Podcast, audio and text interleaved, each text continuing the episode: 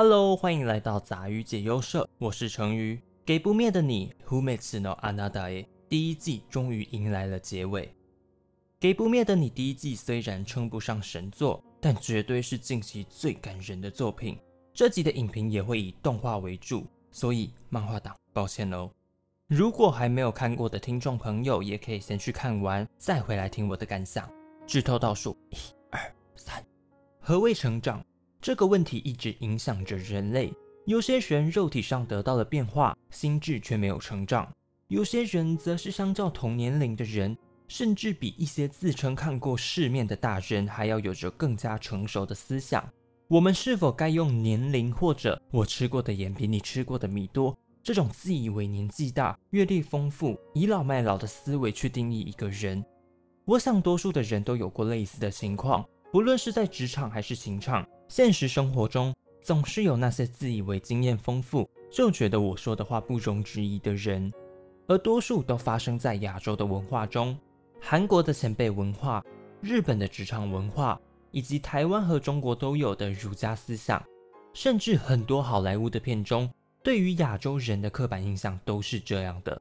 就像尼南那村子被选为祭品的女孩马奇，马奇的梦想是有朝一日成为一个母亲。时常和帕洛纳所制作的玩偶玩扮家家酒，所以非常渴望能长大。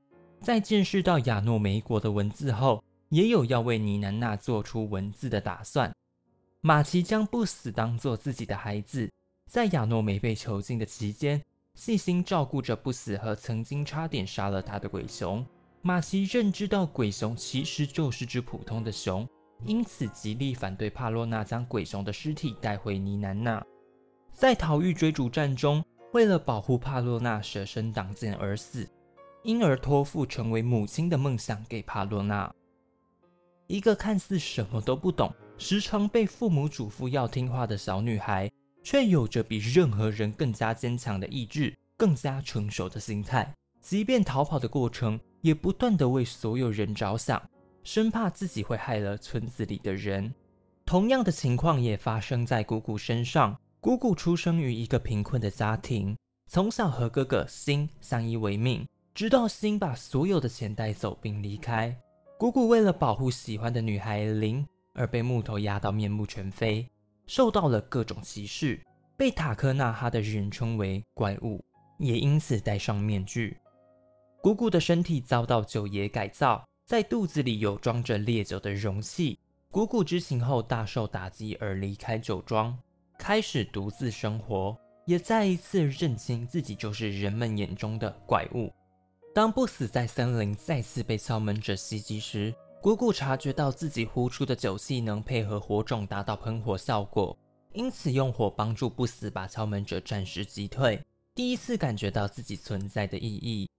在零的十六岁生日会上，敲门者再次袭击，最终因为守护心爱的零而离世。成长并非肉体上的长大，也并非经历的多，而是如何在一次次的事情中领悟到自己的价值。过程远远比结果来的重要许多。即使遭遇到了逆境，也不轻言放弃。遇到自己无法解决的事情，稍微回头看，你会发现有群伙伴在背后为你加油，就像托纳利一群人一样。学会适时的依赖，也是成长的一环。如同赤与熊二的成长思考力，人在成长的时候才能够真切体会到活着的感觉。生命的意义，死亡的概念。不死原本只是颗石头，后来变成了狼，之后就慢慢的变成人类，而变化的条件就是刺激，也就是死亡。正因为不死拥有着不死之身，起初他无法意会生命的意义。直到身边的伙伴都为了他一个一个离世，他开始有种空空的感觉。透过和姑姑的谈话，不死初次接触到死亡的概念。对于普通人来说，生命是有年限的，即便这辈子都不出任何意外，也会因为衰老而死亡。但不死却是个不死之身。对他来说，他眼睁睁看着身边的人离他远去，甚至看着死亡的人托付着自己的遗憾。这种无法体会的疑惑，也让不死有着逃避的想法。或许远离人群，就再也不会见到人类死亡，也不会再有这种空空的感觉。人和其他生命最大的区别就在于人拥有智慧和感情。探讨生命从何而来的同时，也探究着生命的意义；探讨死亡原因的同时，也探究着死亡的概念。我们时常问自己：我活着到底是为了什么？多数的人都在寻找自己生命的意义，但多数都找不到，直到离开这个世界。少部分的人则是找到了，却因为现实而却步。楼下的房客中有一句话是这样的：尽头指的不是死亡，尽头是没有变化、周而复始的过着没有可能性的人生。一个人的人生如果跟其他大部分的人一样，那就是一种周而复始。其实每个人都有机会开凿镜头后的海阔天空，只是不敢凿、不想凿，所以卡在镜头里。我们应该去开创自己的人生，让每个生命都能够有它独特的意义。或许最后的结果不尽理想，但我们丰富了自己的生命，也在过程中成长了不少，而不是带着惋惜死亡，又或者蹉跎岁月，浑浑噩噩地过完这一生。第一季的结尾，皮欧兰因年龄寿终正寝，但这次的死亡对于不死而言有着全新的体验，因为他体会到了人正在消逝的过程，不死也因此变得更常展露出自己的笑容，而且是积极爽朗的笑容。或许这些笑容是因为接触到全新体验而有所感动，也可能是对即将逝去的生命努力挽留的行为。皮欧兰最后也告诉了不死。要像他一样去做自己想做的事情，去追寻自己的梦想。羁绊，从出生到死亡这一生当中，我们都在学习，学习着当一个更符合自己期待的人。但究竟使人更加完整的要素是什么？绝对是爱、亲情、爱情、友情，这些都是使我们更像人类的条件。在情感中的获得和失去，在感情中的喜怒哀乐。每一刻的感受都在学习，学习着与人相处，学习着创造出更多的羁绊。这也是给不灭的你最大的诅咒。如果你跟不死一样无法死亡，试着对周遭的事麻木不仁，不与任何人产生连接，那这种永恒的孤独感最后会逼得你不知所措。接着，我想讲一下第一季里面我很喜欢的一个角色。给不灭的你最大的优点就是人物的塑造。每个角色做的任何事都有他的动机，其中令我最喜欢的就是林。林是一名喜欢离家出走的大小姐，认为家人不把自己当做独立的人来看待，厌恶他们处处规范她，因此和父母吵架，并离家到九爷的家和打工。我知道有很多观众是讨厌林的，大家总觉得她是一个傲慢的大小姐，她的父母为她做了那么多，还一直嫌东嫌西的。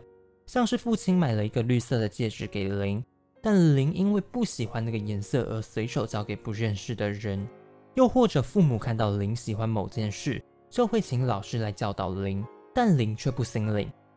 这在观众的眼中都是不懂珍惜的大小姐，但似乎没有什么人愿意站在林的角度为她着想。对林来说，那个戒指并不是自己喜欢的颜色，但父亲却认为这是家族的象征而买给林。母亲则是看到林在画画，就雇佣老师教他。林因为这样而改学缝纫，但妈妈又改请了缝纫老师，丝毫不在意林只想自由发挥。对大家来说，看似有钱人家的烦恼，但背后却是许多人无法体会的压力。家族的名声、父母的希望等都是。这也是现代小孩的心声。从小就学了无数的才艺，被送进私立中小学念书。每个家庭之间都在比较着各自的差异，一旦考试考差了，或者才艺表演不如意，都会被父母质问：“你这样以后要怎么出国念书？”